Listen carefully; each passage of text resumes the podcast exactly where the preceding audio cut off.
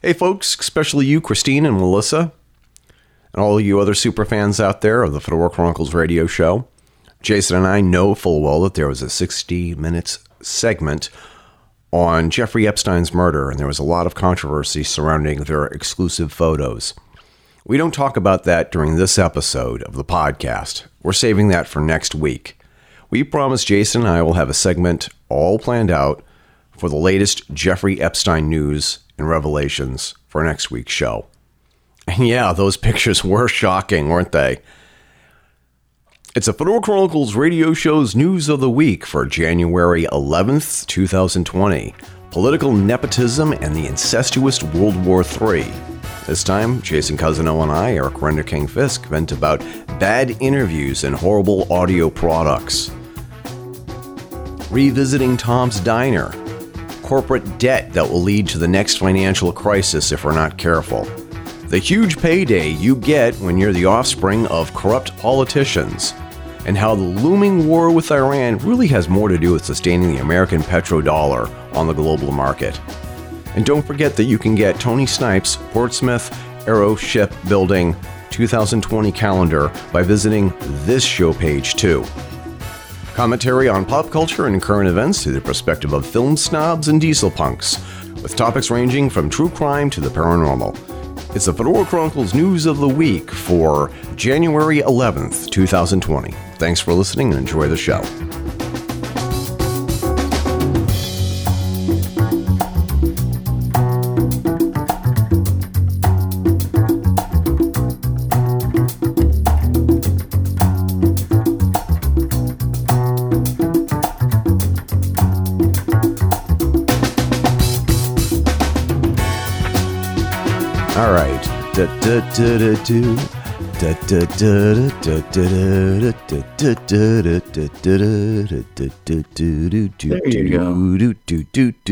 Hey, this is a recording.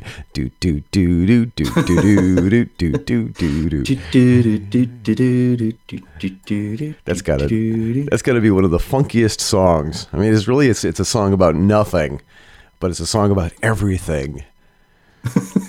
what is it? Susan Vega featuring what's his face?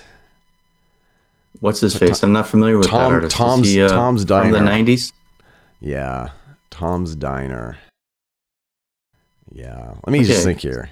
So I don't know because the thing is that it was just like as you're trying to like get your equipment to work and put it back together from a wor- life of working and whatever, you know, uh, we do these audio checks, and uh, Jason, you know, Jason's trying to get his earphones to to work, and I'm going do do do do do do do do do do do do do do do do so that Jay doesn't have to like hear me say testing testing audio check one two three one two three over and over and over again. Little little uh little little behind the scenes and i got a new behind the scenes did you get did you get my message this morning or last night or whatever Uh, which one? I got a couple. okay i had an epiphany about the podcast last night and this is exactly what i this is what i read to jay last night um, i think we're going to start the show with what happened last night and the hour and 17 minutes of audio that i have to throw away now Okay. all right. So the thing is, is that folks folks ought to know that we do a podcast. We do the podcast called, and the, if you're listening to the Fedora Chronicles radio show, then you already know. This is obvious. I'm not saying anything you don't already know. We have a podcast called the Fedora Chronicles radio show. And the Fedora Chronicles radio show comes in different flavors. You have the true crime flavor, which is our latest, true crime one on one.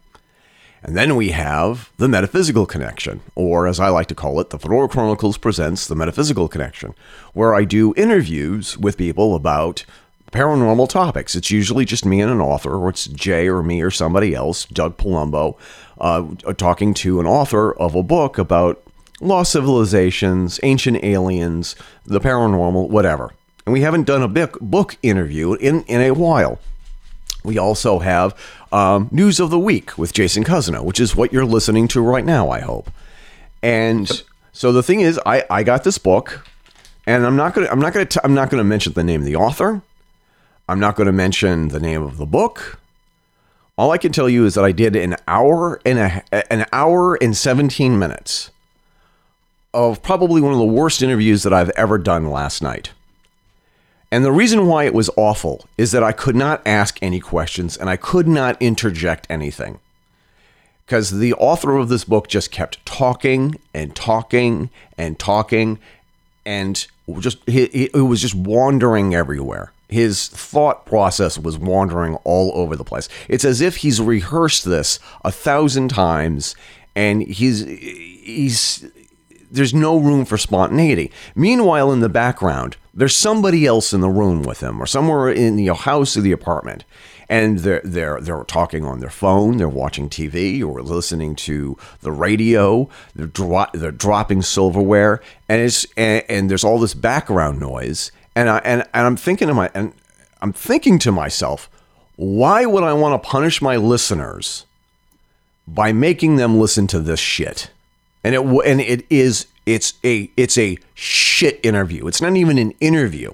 It's not a dialogue. It's me asking three or four questions, and the author of this book going all over the place. Checked his book out on Amazon. He has zero reviews. Zero. Now I can say I can say I'm one of the few people who've read this book. I've read it cover to cover. And I and last night while getting ready for this interview, I read the appendixes all over again, fishing for um, uh, interview questions. And the thing is, is that we didn't set a specific time, or we we kind of like had this vague. We'll we'll do it Wednesday, sometime Wednesday. What I didn't know, and if if, if we can play the like the, the, the flashback music, Carol and I had to had to replace some of our appliances because if you're a homeowner and you move into a brand new house, you have to buy all new appliances. And when you buy all Which new, means when they shit the bed, they tend to do it all at once. they do it all at once. And Carol and I were prepared. We went and we bought all new appliances.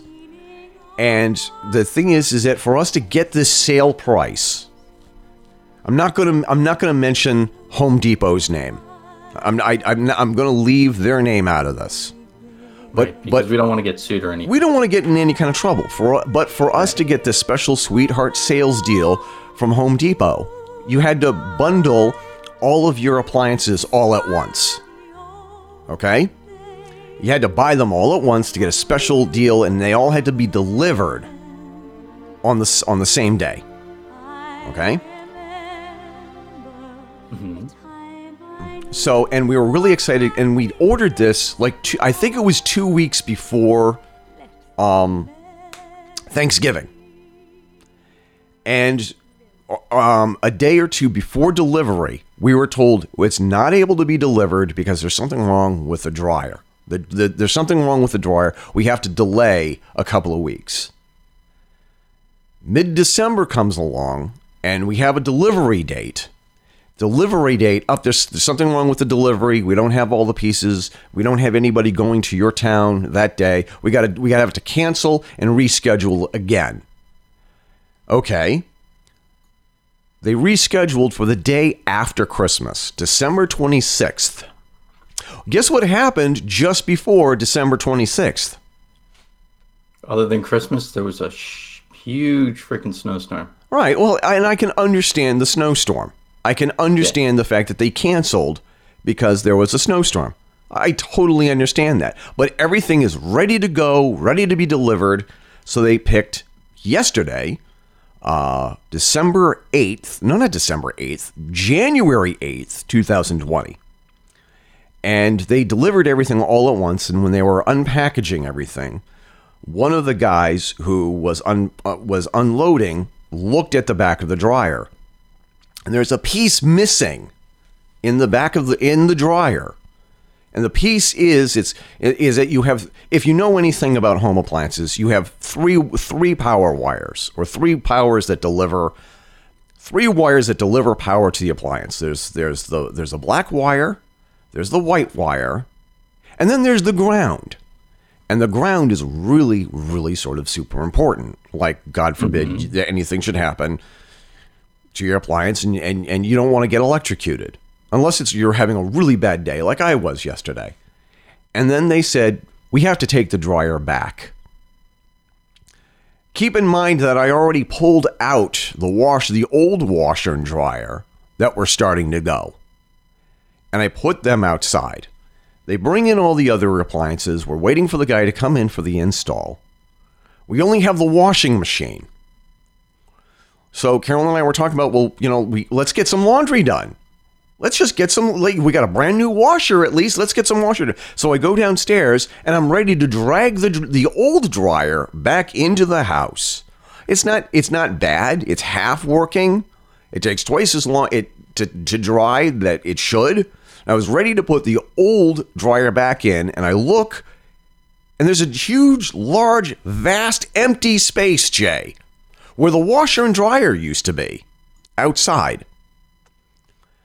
They they took both the old washer and the old dryer. So now in the middle of winter, we only have a washing machine in the basement.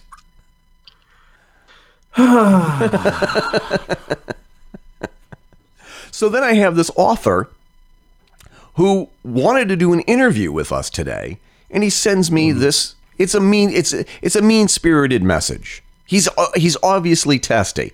And by the way, I totally blanked that today was or yesterday was Wednesday. And well, I mean, in your defense, I didn't realize yesterday was Wednesday until like three in the afternoon when my boss said, "Okay, so tomorrow's Thursday." I went, "Wait, what?" What? now, in our defense, the holiday schedule has messed us up.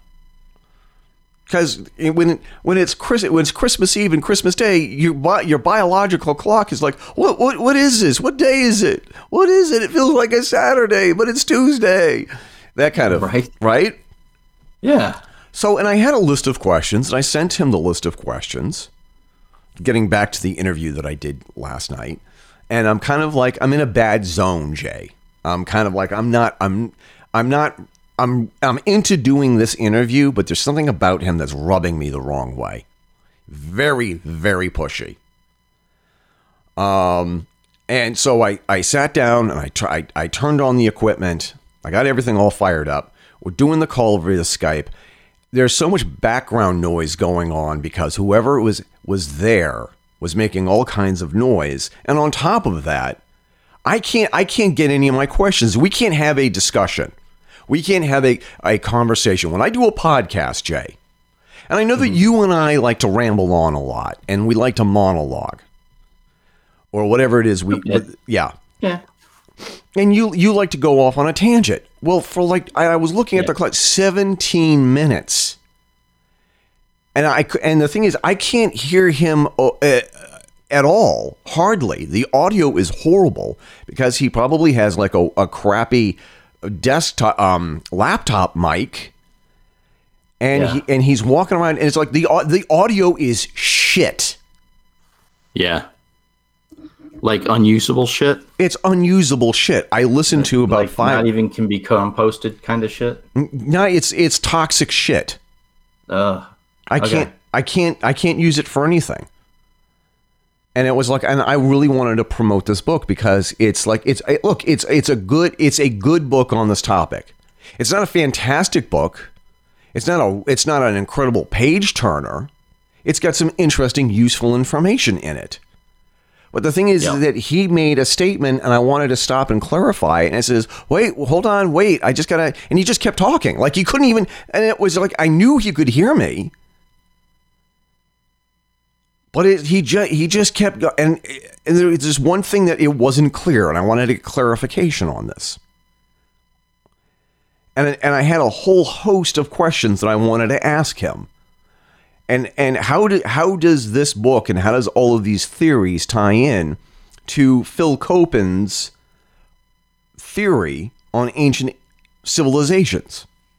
Couldn't I couldn't I couldn't even get in. And the thing is that it was just like what's what's the what's the what's the point? I'm not going to punish our audience with a horrible podcast and and make them listen to 5 or 6 minutes of it before they quit and run the risk of losing subscribers and pissing off our patrons.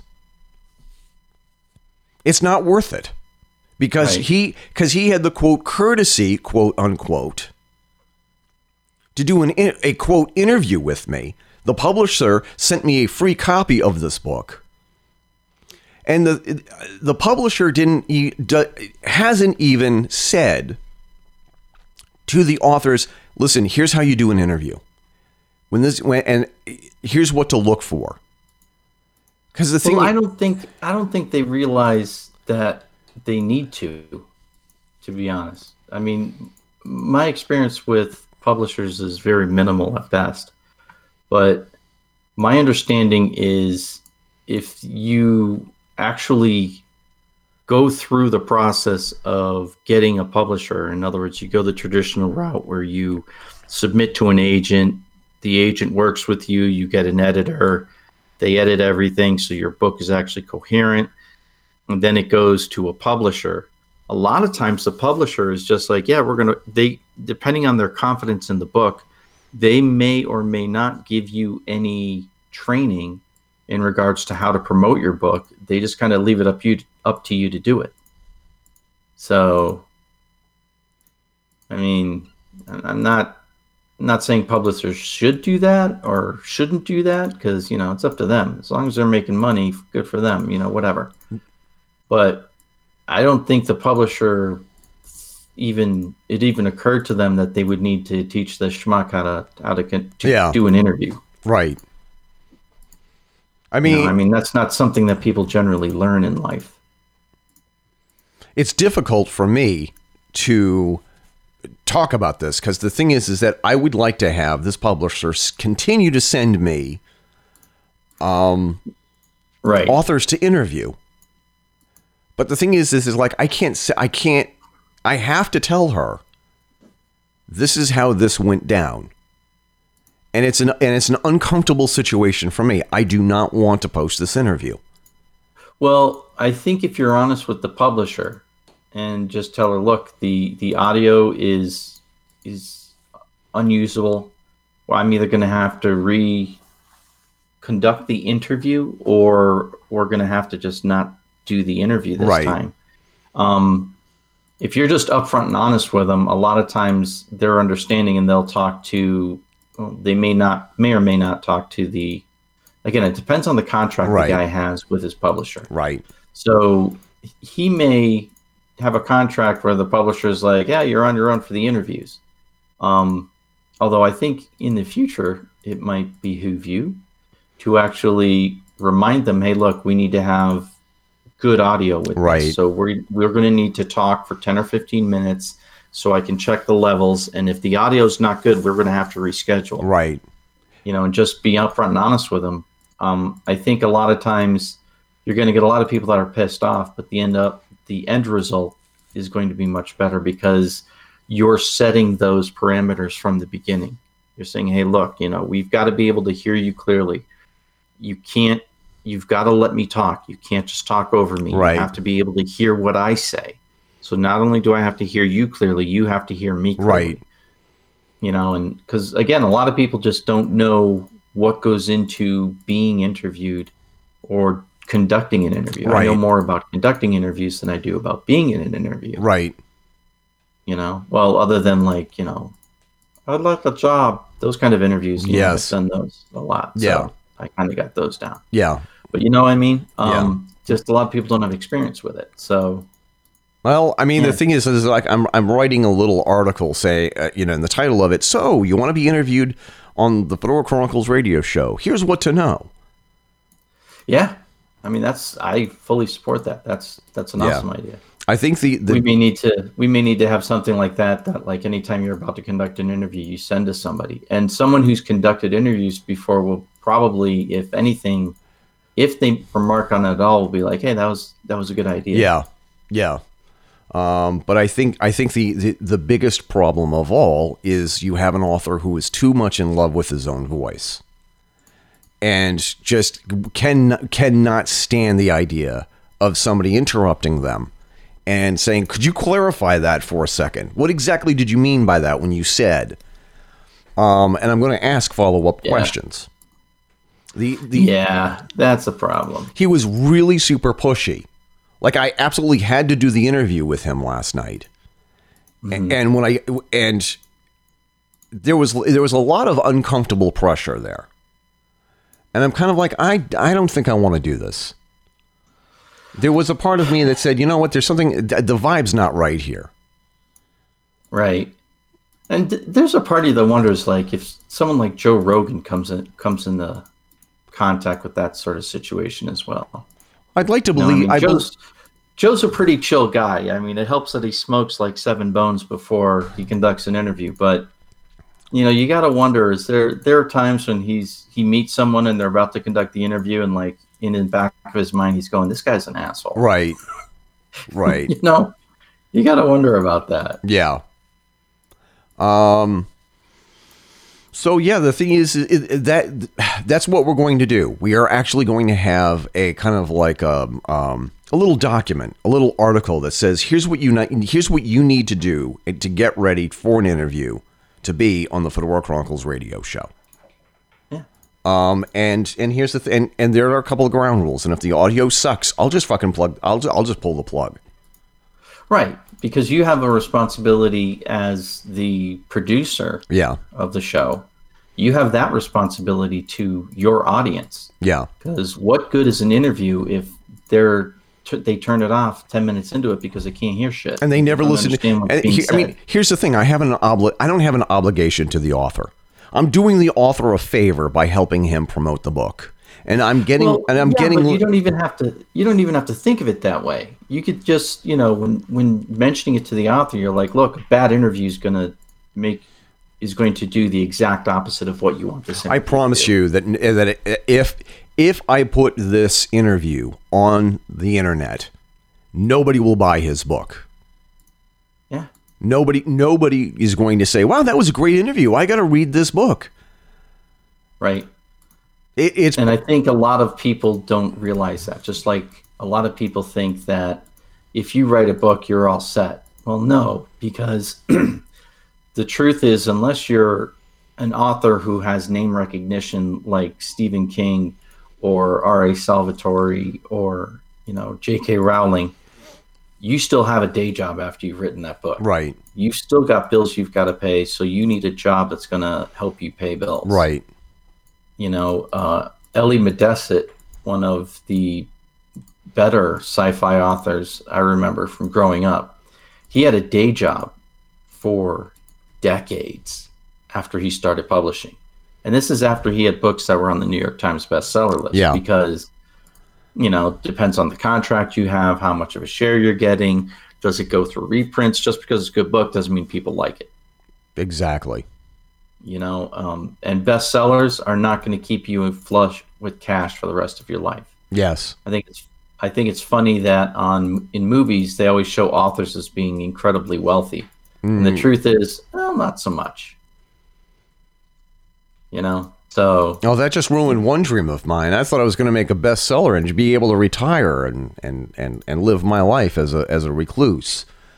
But no, well you, you can still live your life as a recluse i mean let's not that that idea is not exactly thrown out but okay. i mean i i live my life as a recluse sometimes just because it's fun Yeah. Uh, the And one it's the always fun to have people knock on the door and you rack a shotgun behind it. What do you want? not that you would ever do that. We're not condoning violence against fucking strangers. Well, maybe we are. Uh, well, just racking a shotgun when you're on the other side of the door has nothing to do with violence. It doesn't mean it's loaded. I do it for the shock value and my own amusement. Yeah, you do.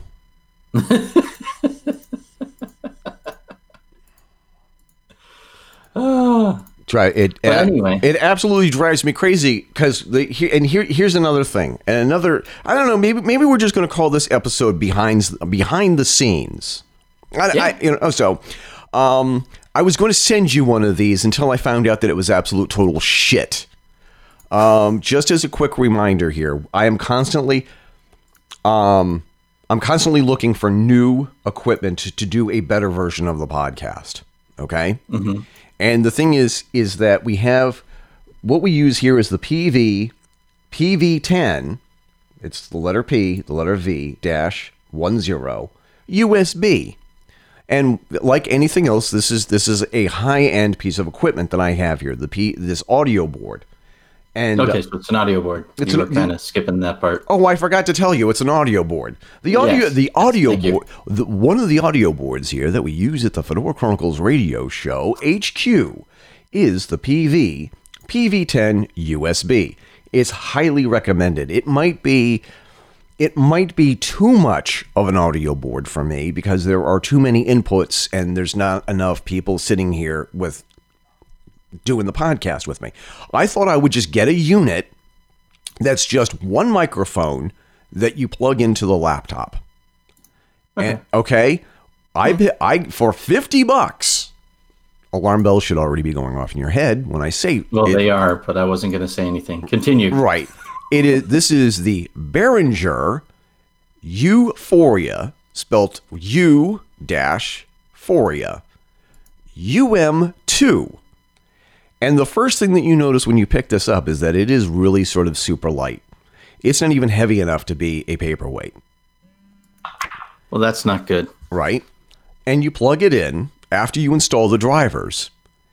And you can't hear anything that you're recording. The mic jack is really light. There, there's not that solid ka-chunk when you plug it in. It's more like a ka-chunk. It does. It's it's just it's oh I'm being violated. Ooh. Um. And uh, so I and I and I tried to record um, the way I do uh, with the PV board by having some background music or noise from YouTube, simulating you talking to me, and couldn't record anything. It it only records just the microphone. Um, and I couldn't. And so the thing is, is that after 48 hours, I'm sending it back. It's it's an awful. I I, I expect better from Behringer. Yeah. I I Now, ex- Behringer, Behringer wasn't the site you set me to. When you remember, we were looking at getting that um, the portable recording. thing. right right. That wasn't that wasn't Behringer you sent me to initially. I think in, I think the second place I went to was Behringer. The first place Yeah. just kind of annoyed the hell out of me, and I don't remember who they were. Yeah. Um, but the thing, but it's um, it's sort of sad because the thing is, is that it got great reviews, but when I looked at the one the one star reviews, there was like twenty percent, twenty percent one star, and it's like you get a lemon.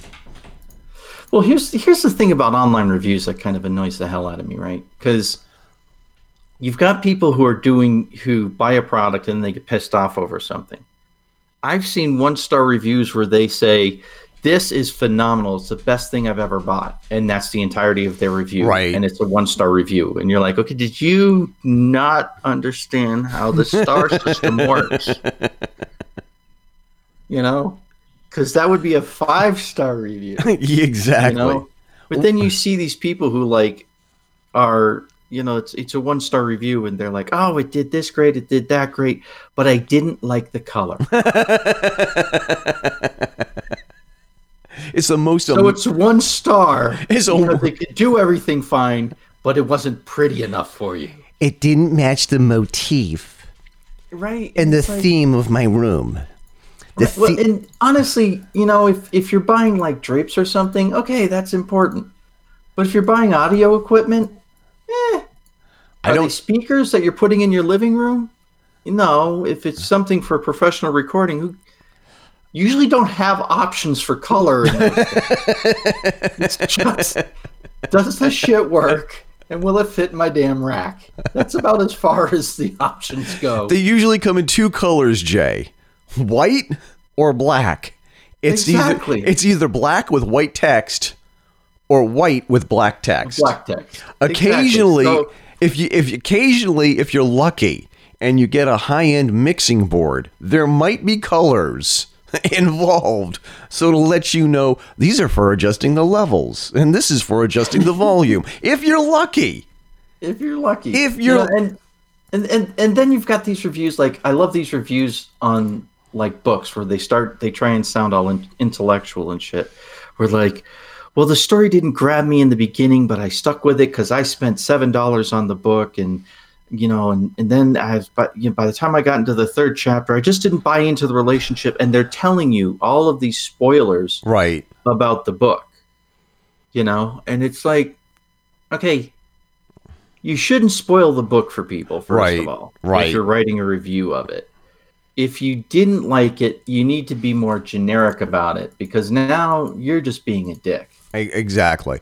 I'm I'm going to ruin the book for you because um because I didn't like it. I'm going to well and here's the other thing that really sort of annoys me and this is the other end of the spectrum of annoying podcasts. Whereas you have a podcast host that needs to impress the guest on how much he got out of the book and how well versed the host is on a specific topic. Like, I need you to know, I need to stretch this 45 minute interview into two and a half, almost three hours, impressing you with my knowledge on this specific topic, as if to say, I know just as much as you do, and maybe even more. Or, right. Now it's one thing if you're doing it for comedic effect, like Right. Stephen Colbert does with his Lord of the Rings knowledge, which is absolutely insane. I think he knows more about the Lord of the Rings setting than J.R.R. Tolkien did when he died. but yeah, you know, I mean, it's it's one thing if it's if it's part of a shtick, yeah, right? But if they're geeking out and fanboying a little too hard, yeah. that's as bad as an author that doesn't want to let the interviewer speak. Right. Cuz you don't need to know what I think about this topic. You don't you don't need to you need to know you need to know just enough. Eric knows enough about ancient aliens to carry on a thoughtful conversation and to steer And to the ask the right questions. and ask the right questions. Um, you need, but the thing is, and you do not want somebody who doesn't know anything about the topic trying to carry on an intelligent conversations with somebody who wrote an in-depth book on a specific topic because you don't want the host to ask stupid questions That's correct. and that's embarrassing Yep. that's embarrassing. And speaking of speaking of embarrassment, we also had some news that we wanted to talk about, and I sent you a whole bunch of links to the point that I I I, dr- I think I drove you crazy with some of the links that we sent here. And one Oh. one link in particular, I wanted to. I, I was actually thinking about starting the podcast with this because the thing is is that um, this story developed pretty rapidly. And it all started with an article about Chelsea Clinton. All right. Yep. Um, and the thing is, is that before people jump up and down on me, this isn't this isn't a slam towards Chelsea Clinton. Chelsea Clinton is not the problem. Chelsea Clinton and and this story is a symptom of a greater problem, which I'll get to in a minute. And this is from The Hill. It's a short article, and let's see if this if this the the video starts to play automatically. All right.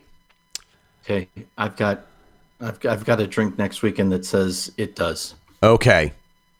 If the if the audio plays automatically, I will. Chelsea Clinton has reaped $9 million in compensation since 2011 for serving on the board of an internet investment company, according to Barron's, the financial publication. And- Barron's and- and reported here's the thing, it's locked up. I can't handsomely stop as it. a board member for the IAC. Oh, that's Inter- awesome. I can't. I can't stop it. So I owe Jay some Dr Pepper and Sailor Jerry. All There right. you go. All right. There you go. Okay. And as soon You know, as I need to reach out to Dr. Pepper and Sailor Jerry and see if either one of them are interested in uh, sponsoring us, as much as I fucking talk about them. uh, it- uh, and a shout out goes to my coworker JT, who introduced me to that magical brew. By the way, good, So- good, good, good job, JT.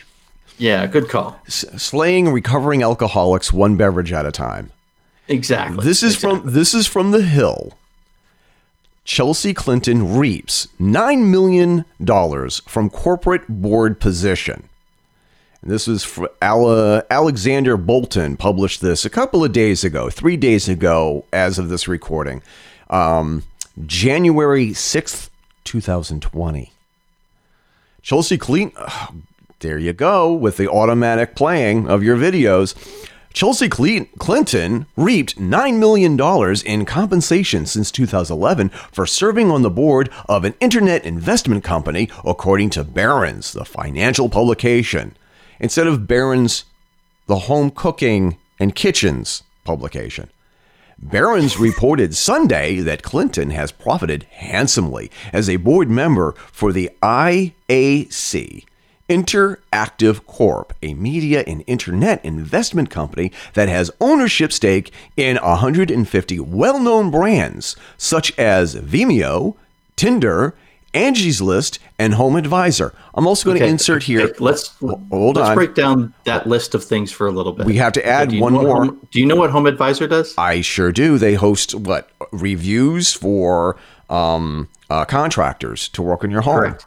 Okay. Correct. Now, and Angie's List does the same damn thing. Right. Home Advisor and Angie's List are there. I think that they're competitors in some way, shape, or form.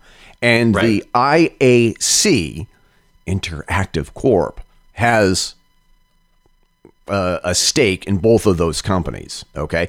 Also, it does not say here college humor. Keep that in the back of your head. College humor. Clinton, the only child of former President Bill Clinton and former Secretary of State Hillary Clinton, has served on IAC's board since 2011 and receives an annual $50,000 retainer and a $25,000 worth of restricted. No, no, 250 200, 250,000. I'm sorry. I, I can't math okay. this morning. Curse you for being human. I know. Now, she. Um, with these restricted, this is the thing that drives me crazy about these videos that insists on loading. It, it drives me freaking crazy because they, they just they, they like to take over the computer. So I am switching over here to my other device. God damn you. And why is it that websites nowadays need to have they're like fucking they're like needy addicts that need their hit all the time. Rate us, let us know how we did. Let us and and let us notify you of every time we publish something. Right. And I'm just I'm just hoping No. I'm, I'm, not going to. Ex- I get annoyed with people texting me that I actually care about. I'm not going to want a text message or notification of any kind from a website I visited once in my fucking life. Right. Sorry. Let's let's let's also that keep in be... let's also keep in mind Sorry. that when you load this same web page on your um, on your cell phone browser, the the video automatically plays there as well. Okay.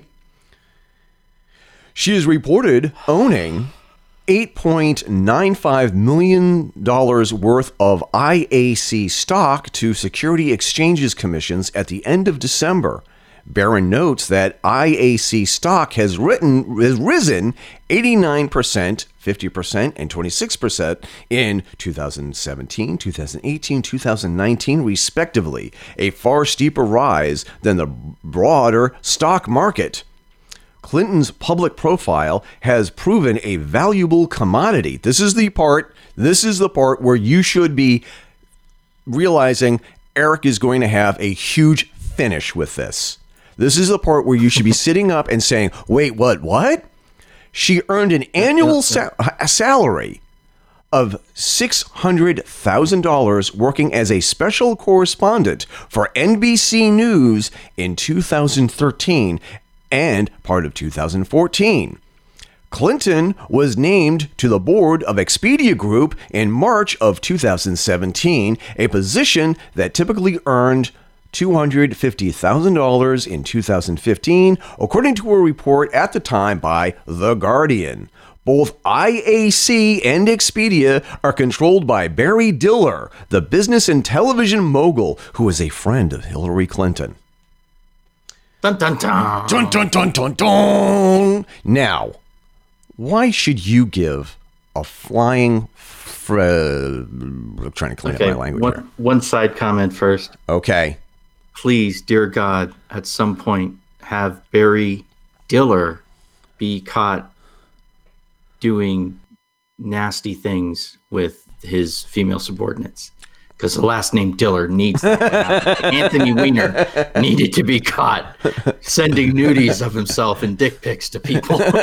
well, Wouldn't it be great if they ran as a as as a candidate on on, on like on like on a ticket? Weiner Diller. Wouldn't that not be great? Uh, actually, I retract that because that would be a horrible thing for someone to have to go through for my own entertainment. No, it's Besides- not. No, it's not. no, it's not. So let's look. Now continue on with your broader point. I apologize. So my for broader point-. We now return you to your regularly scheduled podcast. So anyway, College Humor has ba- has um, been financed by IAC. And the thing is is that their their humor is very biased. It, it obviously the the bias is just just like so many other media companies. All conservatives are bad, all liberals are good. Conservatives are evil, the devil, and liberals are our saviors. That's kind of like the entire gist of it all. And the thing is, is that a college humor had posted a, a, a, a couple of things trying to dispel some rumors that um, Chelsea Clinton doesn't tell them what to write. They've had to state over and over and over again on social media, especially back in um, uh, January 5th of 2018 and August 31st of 2018. They've had they've tried to they're trying to drill it inside your head. Hillary Clinton does not tell us. Hillary Clinton does. I mean, uh, Chelsea Clinton does not tell us what to say. And then they posted a joke, even earlier, a couple a couple of years earlier. The folks over at College Humor had posted, and again, this is one of those things where is, is that why why are you taking over my internet? Why, why why are you taking over my machine? I'm doing a podcast here. I'm doing a podcast here. College Humor posted back in November 8th, 2016. Whoa, member of IAC board of directors Chelsea Clinton just came by the office to thank us for making our sketches so biased. And then, then, then a reply to their own tweet. Now she's handing out fresh baked cookies, $100 bills, and absentee ballots of dead people from swing states. Hi, Chelsea. Hashtag hi, Chelsea. Somebody had posted, not me. Um, you guys realize that humor is only funny when there's truth in it, right?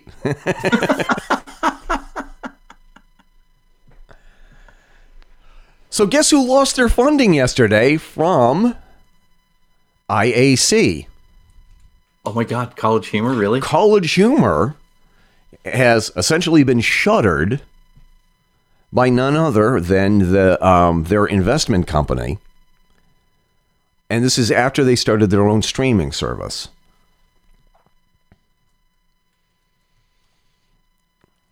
Thanks, guys. Your work is done. Now you need to fire 100 employees, which is basically 90 percent of of your um, your staff.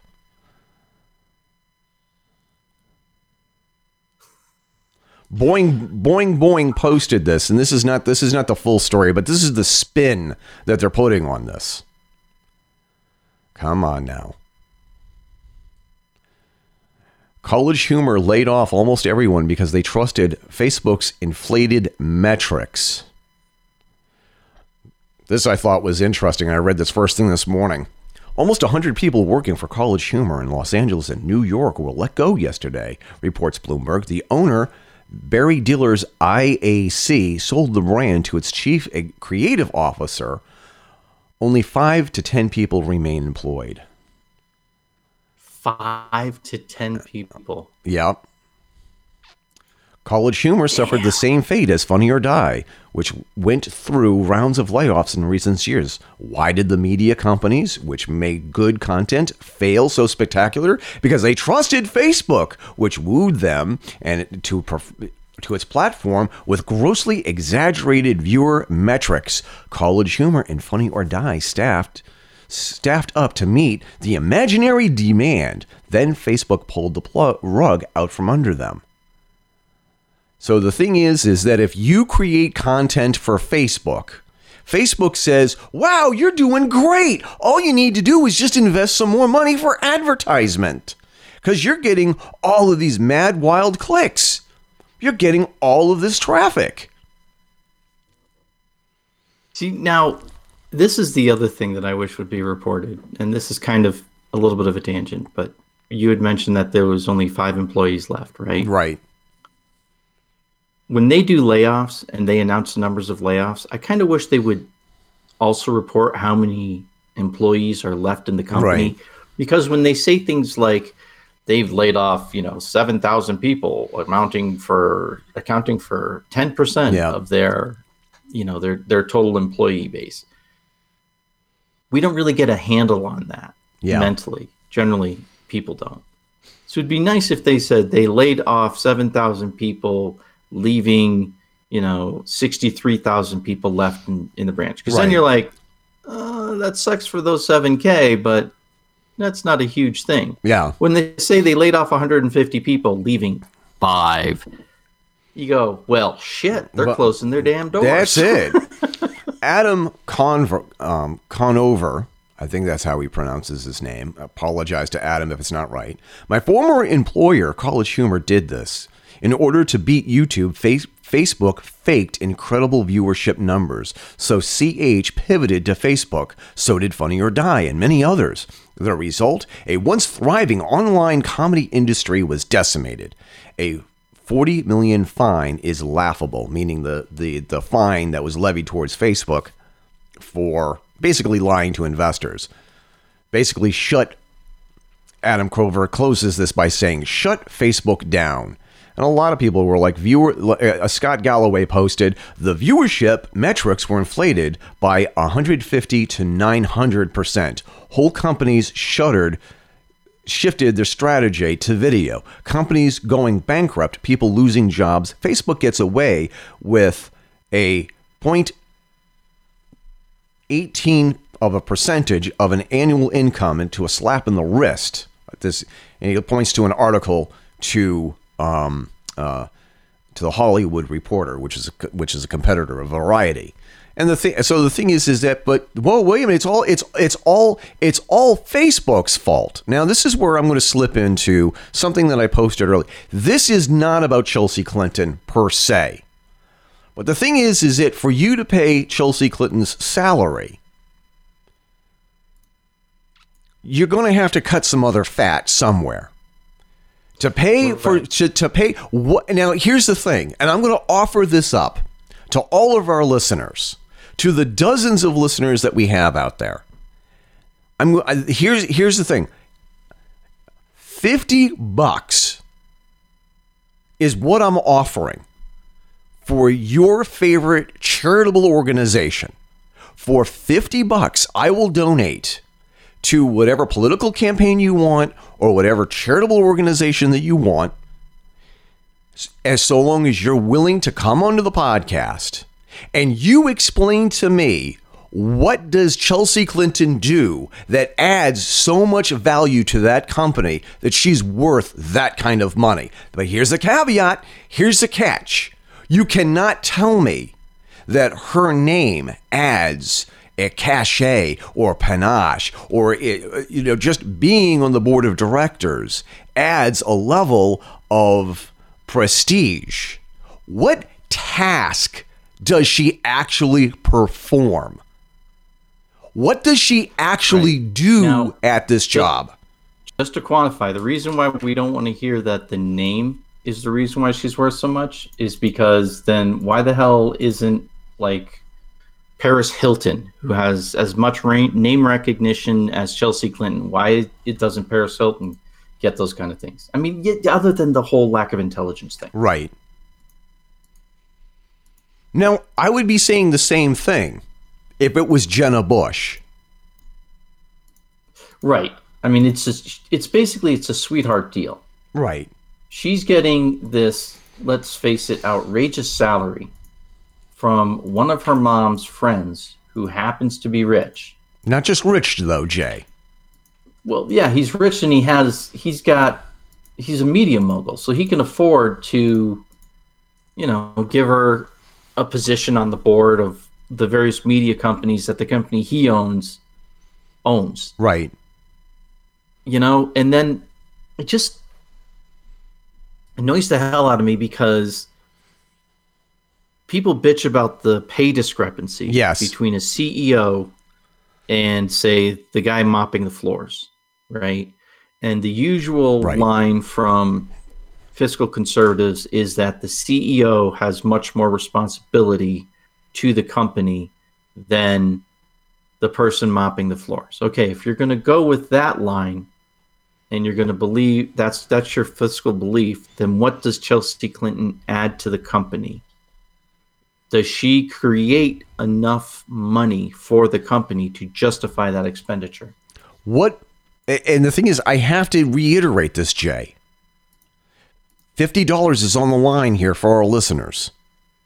What task does she actually perform? Does she even go to the meetings? Does she even go to the meetings? Yeah. All right. And you could reach us at on Facebook at Fedora Chronicle. You could reach us on Facebook just by doing a search for Fedora Chronicles.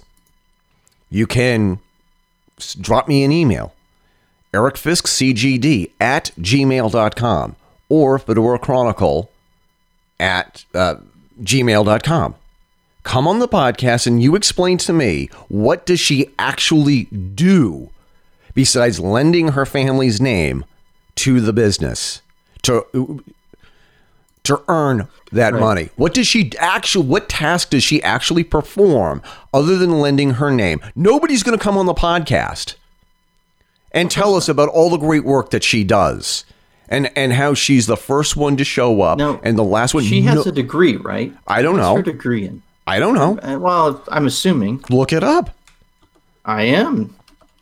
Chelsea Clinton degree.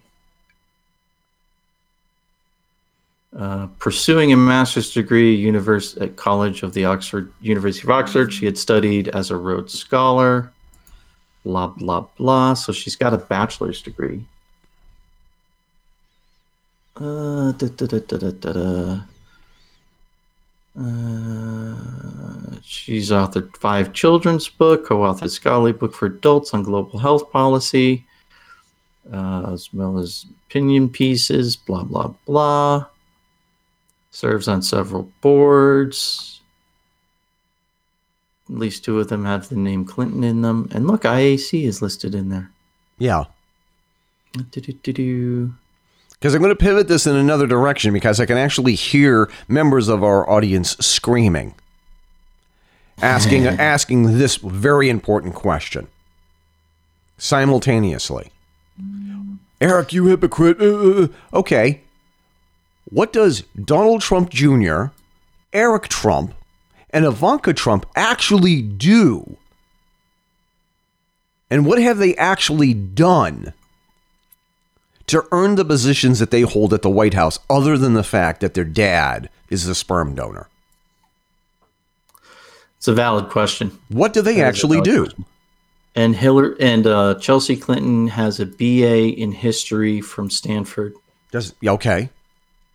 So so uh, so a BA in history helps her perform her task exactly how at IAC.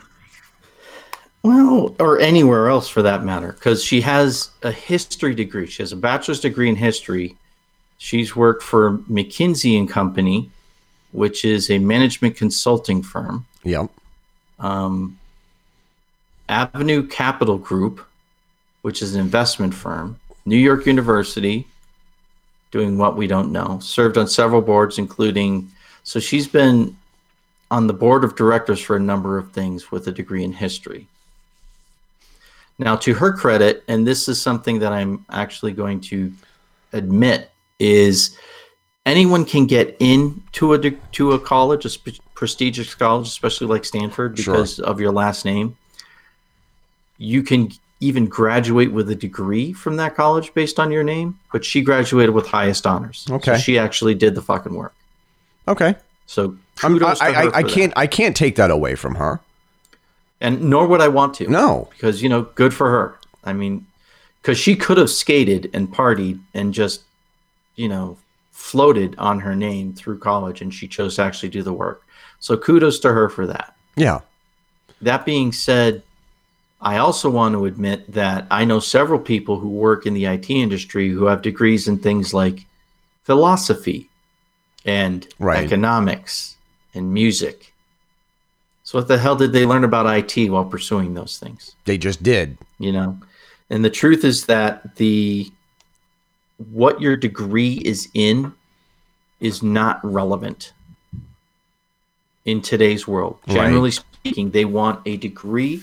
They don't say what the degree needs to be in in order for you to qual- qualify for that position. They just want to have a degree, which to me is just further proof that college nowadays isn't really about education anymore, which is a pity to my thinking because it should be. That's that's what you should get a degree for so that you are recognized as highly educated in whatever field Right. it is you're pursuing. Right.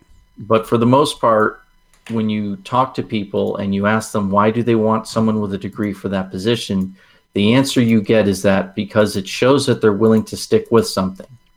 And the last time I asked someone that question and they gave me that answer, I looked at them face and said, even if it took them seven years to get a four year degree, Yeah. Because you don't know that person's story. You don't know that. Per- you don't know if that person had to take off to earn enough money to college or to take care of relatives. I mean, I had to drop out of co- uh, high school for a couple of years so I can, you know, take care of my uh, take care of my quote family, as it were. You know, I Right, but at the at the same time, though, without doing that due diligence, there's the average. The reason why seven years is because the average college student nowadays takes seven years to finish a four-year degree, yeah, according to a number of studies. So, is it really, you know, is it really worth that to a company to hire somebody who took seven years to get a four-year degree? how much are they actually going to contribute to the bottom line to continue with the theme of this question line of right, questioning right right, are they actually worth that money that you're going to be paying them because they have a paper that says IR smart right. It's not. It's not You an. know? It's it's not an unfair question. I mean, you look at look at the concept, or uh, or the topic of executive compensation. Explain to me why executives are making millions of dollars uh, doing. I mean, who knows what? Well, you Well, have. right. Hold on. While you have Yeah. people who are working on the manufacturing floor, putting in eight, 10, 12 hour days that actually takes the product, puts it together, packages it, and sends it off to wherever it needs to go. And those people, some of those people aren't even making 15 or $20 an hour. But you look at the executive, and the executive who is making three, three or four, let, let me let me see, six or seven figures it doesn't make a hell of a lot of sense. And the thing is, is that Well, it also creates. and that's that that's the disparity right that Right. that everyone get talks about you know the lowest paid worker versus the highest paid worker the highest paid worker is almost universally the ceo okay right, to me, the CEO's compensation should be tied directly to performance, right? Because everyone else's, that's what they hold Right. everyone else's feet to the fire, especially if you're talking like a manufacturing floor. You need to make, you know, seven widgets an hour in order for you to justify your existence to this company. Right. Well, okay, you need to make the stock improve by at least 7% every year over year for you to justify your existence, Mr. Right. CEO, sir. right, You know what I mean? And the the massive disparity between pay scales as you go up the chain, there's got to be justification for that. And a lot nowadays, a lot of CEOs are not only do they get compensation, they get to appoint a number of people to the board. And in some companies, they get to appoint a number of people, the majority of people to the board of directors. That means they're choosing who their bosses are.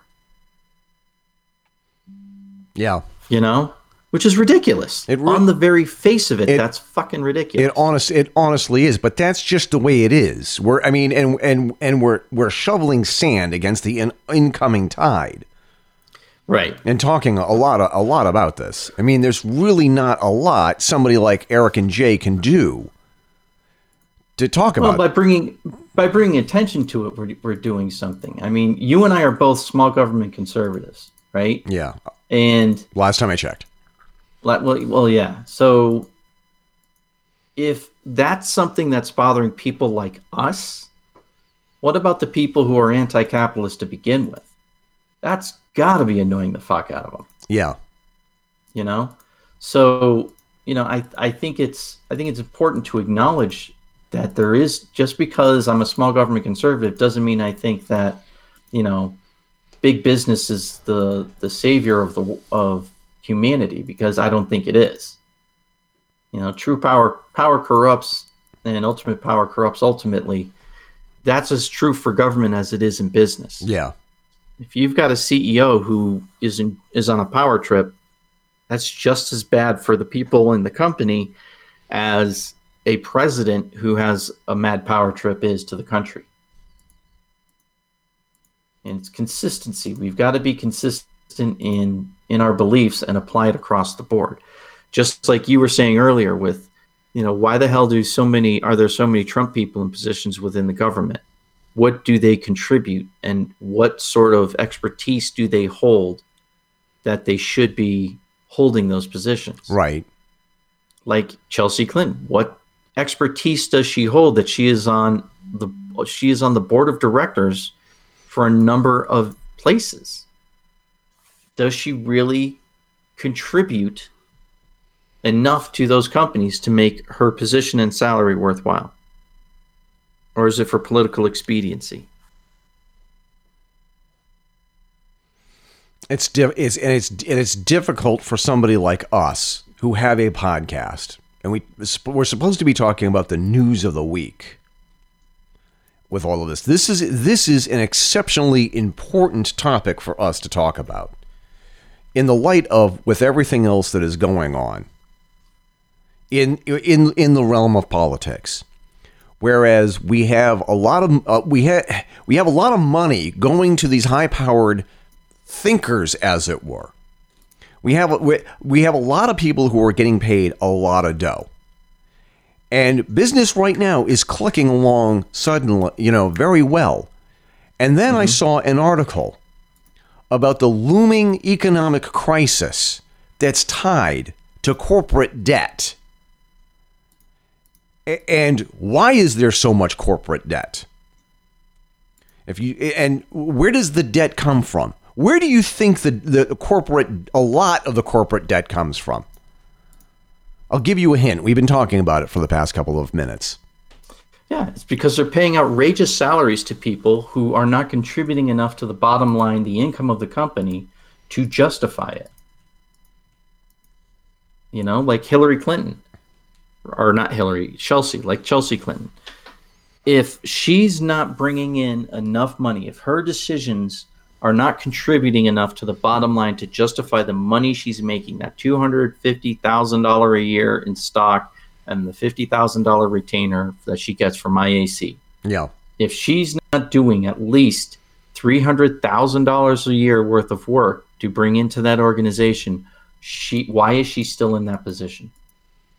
That especially may sound cold-hearted, but you No, know, it's hey, it, it's the way it is. Here's the thing. This is this is this is the reality of it all. This this is the reality of what's going on here. Whereas you have corporations who claim to be recording record profits, and yet but you if, there, if there's big debt, then how could they possibly be actually having profit? I'm just going to read you a couple of articles on this topic to get you to get your take on, on how serious this is. CNBC World Bank warns of global debt crisis following the latest increase of borrowing since 19 since the 1970s. The Guardian World Bank warns of a global debt crisis amid borrowing buildup from Forbes. This is from 43 minutes ago. I haven't had a chance to read this or vet it. But from Forbes, World Bank forecasts weakest global economy growth since the financial crisis. Fortune, a decade after the financial crisis, corporate finance must contend with these new uh, this new ticking debt time bomb. Leverage loan risks are growing, regulators warn. That's from Quartz. Take it's from Quartz, take it with a grain of salt. Yeah. Uh, from The Guardian, debt will kill the global economy, but it seems nobody cares. And see, now this is the thing, right? This is the global economy. Yes. Global. So this isn't something that's Trump's fault. This isn't something that's Barack Obama's fault. This isn't something that you can blame on a politician, No. right? So who's at fault for this? Is it the CEOs? Is it the greedy CEOs?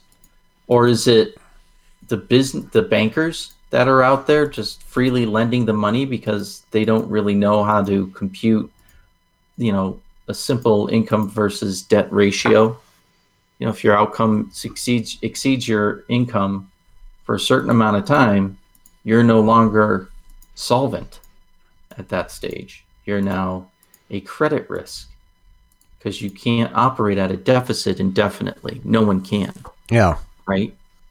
So is that what is that who's the fault? Is it the CEOs doing poor performance? Is it this wage gap that we're talking about?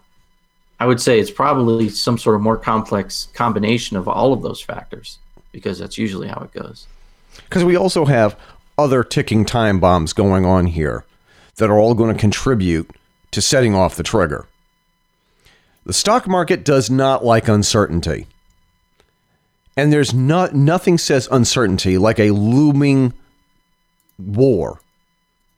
Unless unless unless you have stocks in companies like Raytheon. And the CEOs of Raytheon and I, and I mean I hate to say this, I hate to bring this up. I don't want to be a, a, a- cold wet blanket. But the executives at Raytheon are some of the biggest contributors to Elizabeth Warren's campaign. Now, and you'll notice that somebody like Elizabeth Warren, who should know better, is was pushing for action to be taken against Iran until Trump said, "Yeah, you're right. They just bombed one of our embassies. We should go and do something about that." And he blew up this General Soleimani, I believe his name is. Yep, Soleimani. So a couple of weeks ago, or a couple of months ago, we're like, we got to do something about Iran. We got to do something about Iran. And now all now of a sudden, now, something's been done. It's like I can't believe you did something about Iran. he's a, he's a monster. He's a monster. He's gonna he's no and he, and uh, I'm gonna play a clip. I don't know if I if I can find this in time. Other podcasters have has brought this up. I don't know what what do you got for time. I'm just or, or should I just insert it later? Yeah, insert it later. All right. So the thing is, is that General Wesley Clark, back in 2004, did a talk for Democracy Now.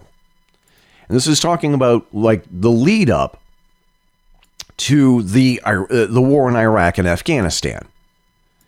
And the thing is, is that back in 2003, 2004, he laid out a case about in the Pentagon, they had they, the deep state, as scary and conspiratorial as it sounds, have a plan on how to take over the Middle East. And he he reads off a list of the companies that we're going to go after and get and and overthrow leading up to Iran so we can take control of the Middle Eastern's oil with the help of Saudi Arabia. We're going, you know, and he had said we're going to go after um, Iraq, Afghanistan, Somalia, So- Somalia, Syria, Libya, and then finally Iran. I might have the order off. I may have juxtaposed certain countries. But the thing is, is that the entire plan was to circle around Iran and then finally knock off Iran in, another, in, a, in a regime change war.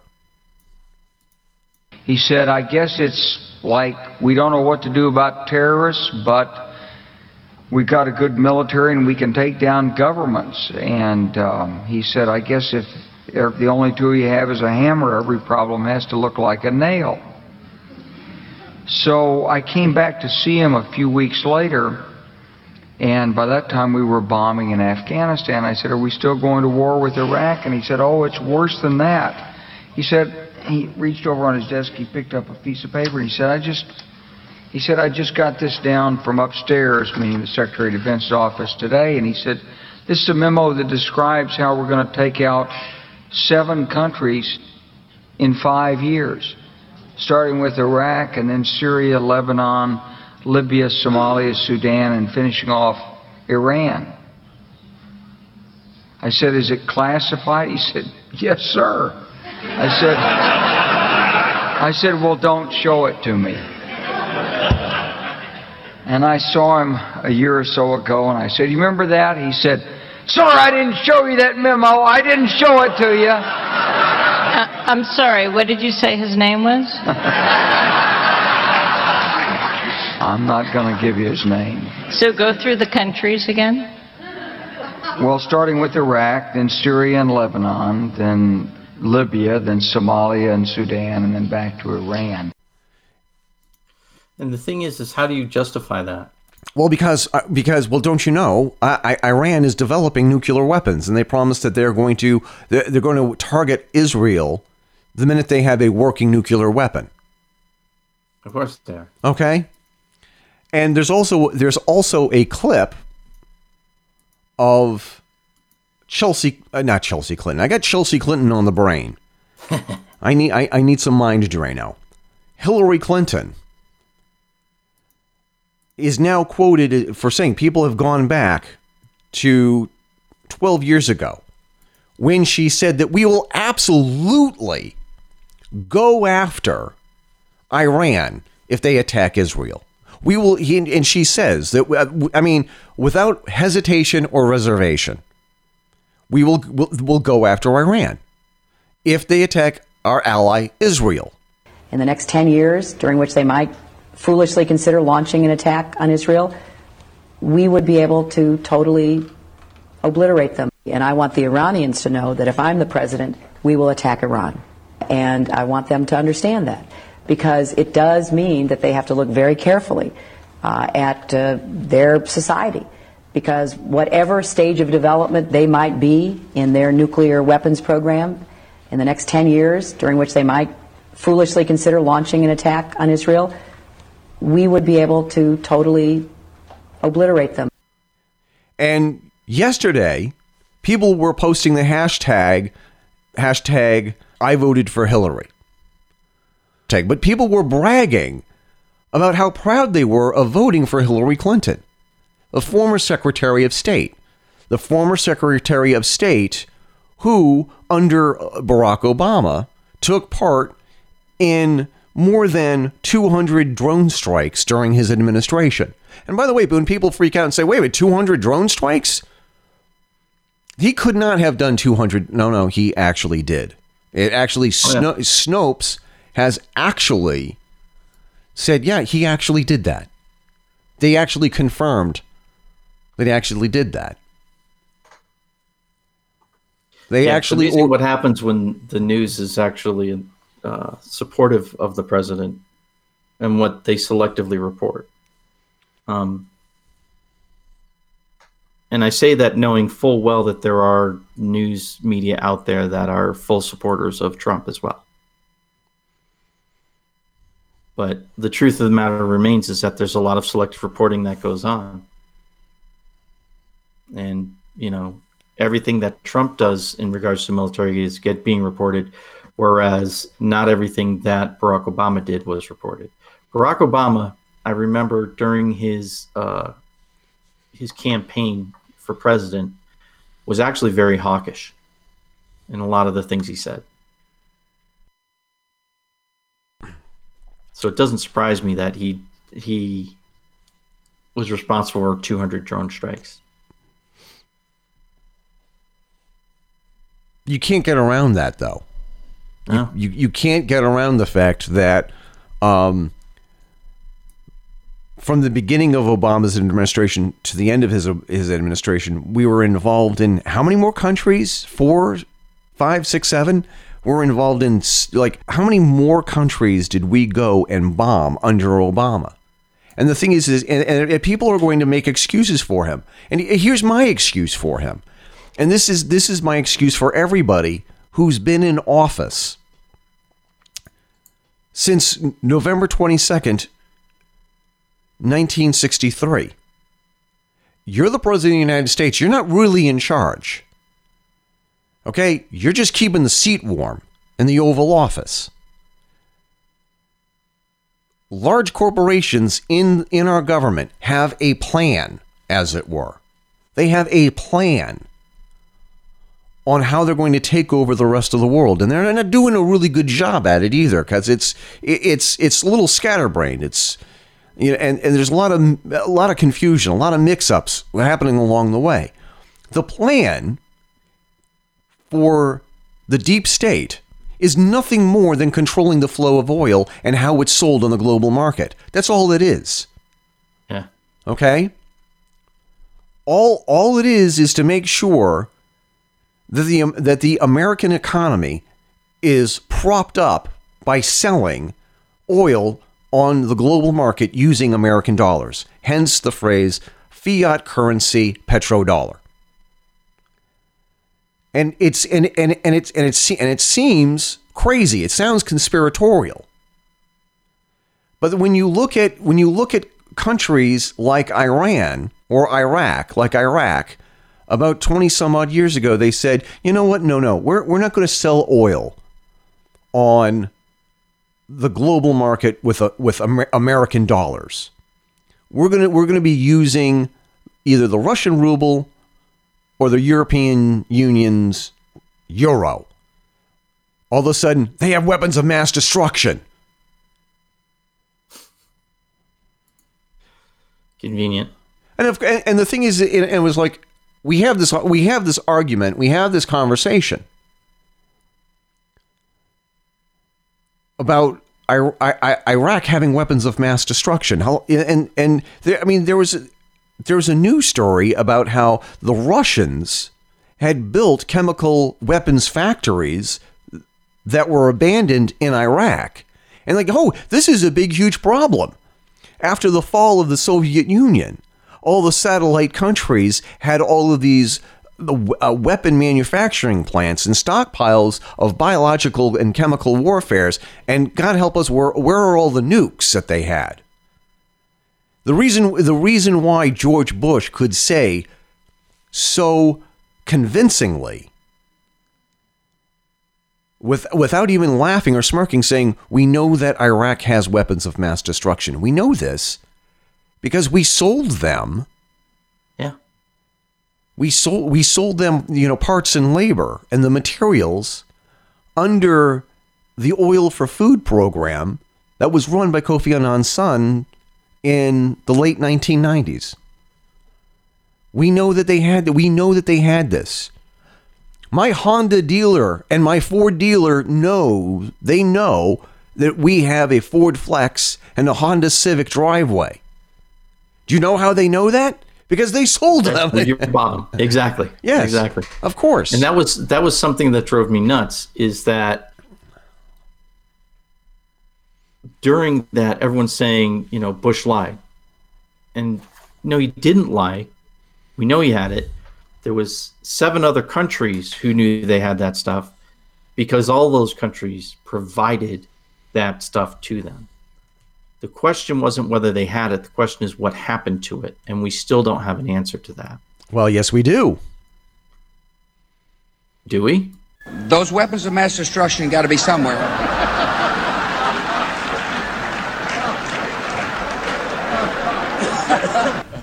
nope, no weapons over there.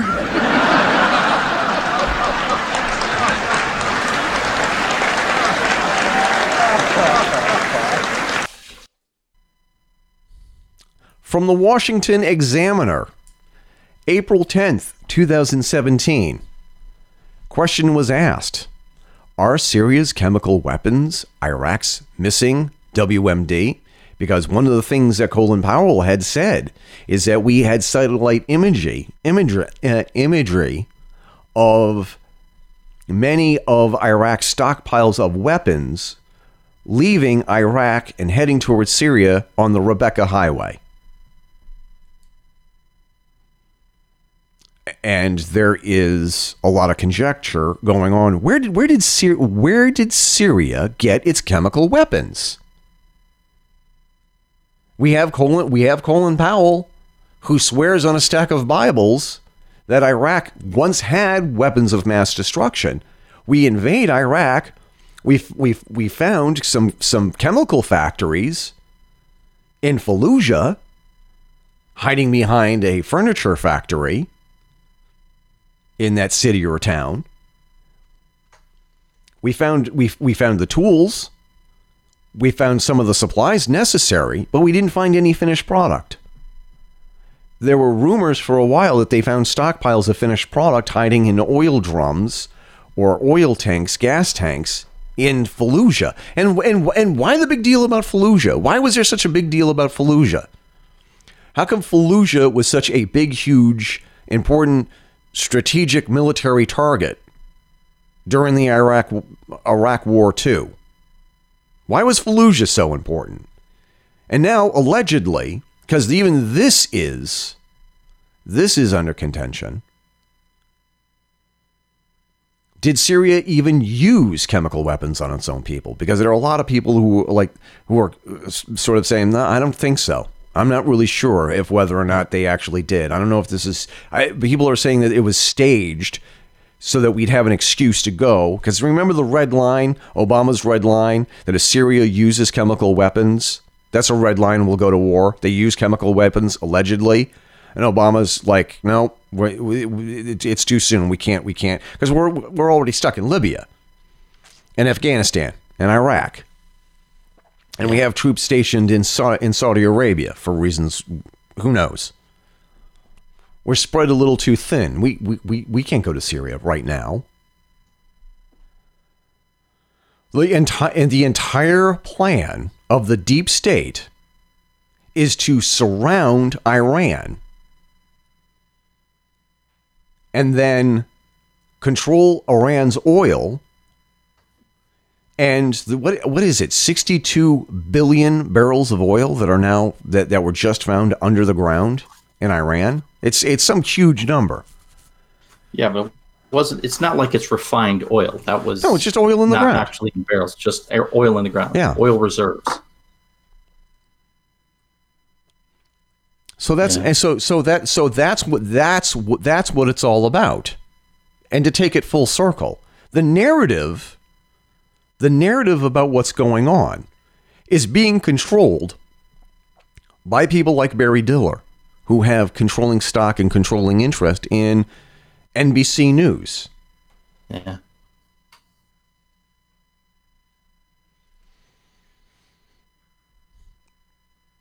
They're control they're trying to control the narrative. And here's and here's the thing. Nobody nobody get nobody gives a shit about about Donald Trump and what he tried to do in the Ukraine.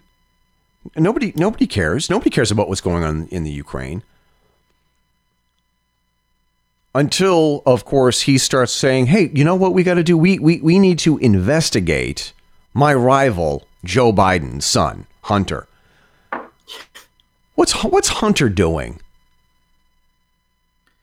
right other than you know having a position on a board of directors for Ukraine So, But here, here, here's an article from Reuters, dated October 18th, 2019, which is just a few short months ago. It feels like it was like the last decade, but it was only a few short months ago. What did Hunter Biden do on the board of Ukraine Energy Company? What did Hunter Biden do on the board of the Ukrainian energy company, Burisma, to earn that big, huge paycheck? Couldn't have anything to do with the fact that when Hunter Biden was actually working there, his father was still vice president of the United States and had access to Barack Obama. Couldn't have all to anything to do with that at all. Keeping in mind that Hunter Biden is also a bit of a mess. The reason why he was thrown out of the Navy was because of excessive coke use. Yeah. Hunter Biden's um, resume is a bigger mess than mine. okay? All of these things are interconnected and it's very incestuous as well. And the entire point Right. And and and and it goes both ways. It's on both parties. Oh, yeah. it's the Democrats, it's the Republicans, it's the Labor Party, it's the Conservative Party, you know, in England. It's you know, those same parties in Canada. It's universal. And when you stack on top of that the fact that looming global debt, I mean, we, we could be looking at another Great Depression happening soon. It could it, it could quite possibly be the greatest depression, not just the Great Depression, the greatest depression. Because the thing is is that what happens when companies collapse like this? Collapse to the point where they bring down the entire cuz first it was the banks. Before that there was a tech com bubble. I don't know if it, people remember the OPEC oil crisis of the 70s. There was also another infamous stock market crash in the 80s. I think it was like in what, 1986, uh, 87? People tend to forget that. And somehow, somehow, we've always seemed to, quote, bounce back up, quote unquote. But what happens when all the corporations and the banks collapse? Meanwhile, our country is really spread thin. Like I have said on other episodes of the podcast. I know you, I need I know you need to go, Jay. I'll make this quick though. Yeah. Okay. We are so busy rebuilding the countries where we've gone to for regime change wars. Our infrastructure is falling apart. Case in point, take a ride on 495 through Massachusetts, especially around uh, Littleton Lowell. Take a look at the bridges and giant chunks of rusty metal are, are, are all coming off the bridges. Right, and it's not just in New England. It's not just in New England. I just say it's just I say I see this every day. Because that's what you see. That's what I see.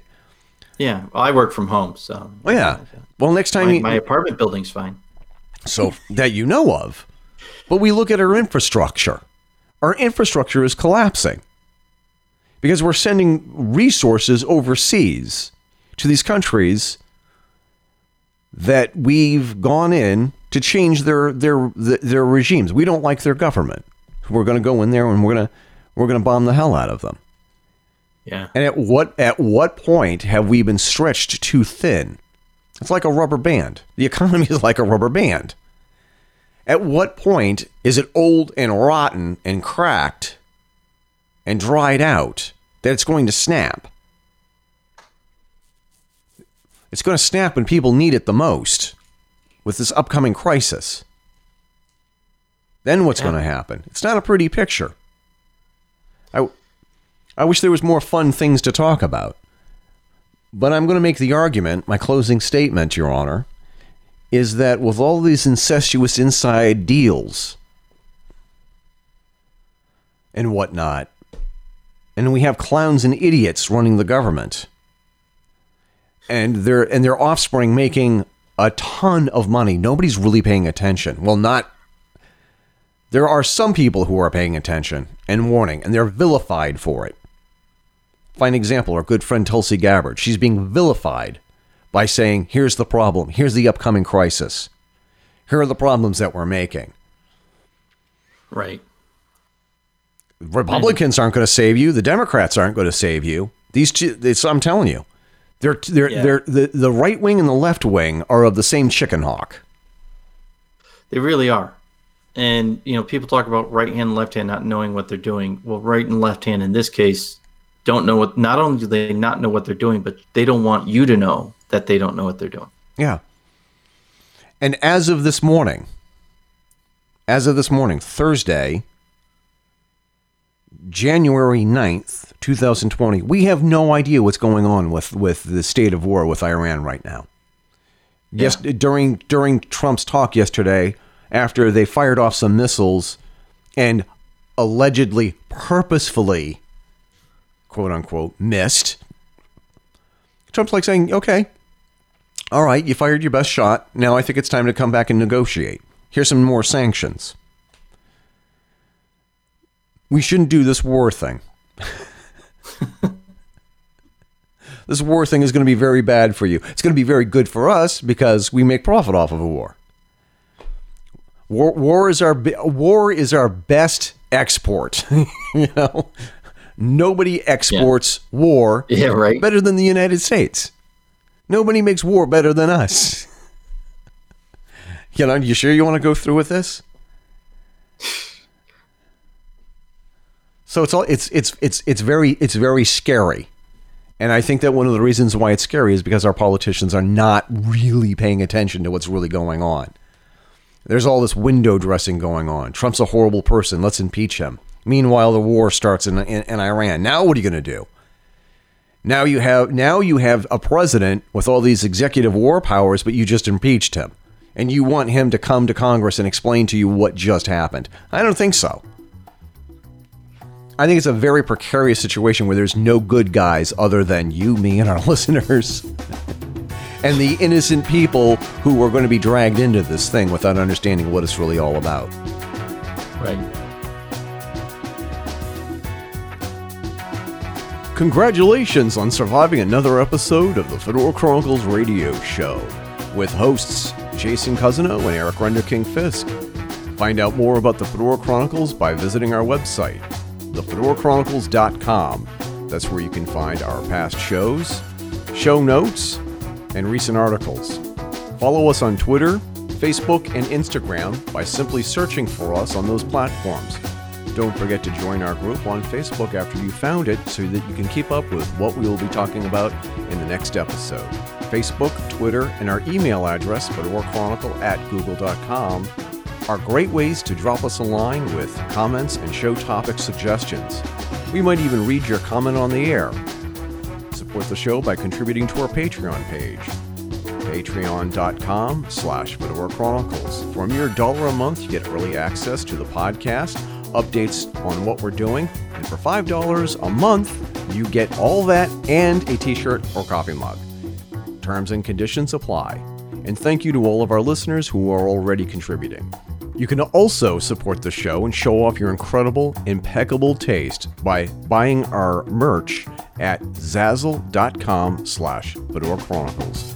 12.5% of every sale goes directly into keeping this podcast and all the others on the Fedora Chronicles network on the air. That's zazzle.com slash Fedora Chronicles. The theme song for this show is Royal Flush by Olive Musique. The Fedora Chronicles radio show is edited and produced by Eric Renderking Fisk. Copyright The Fedora Chronicles 2019 2020. All rights reserved.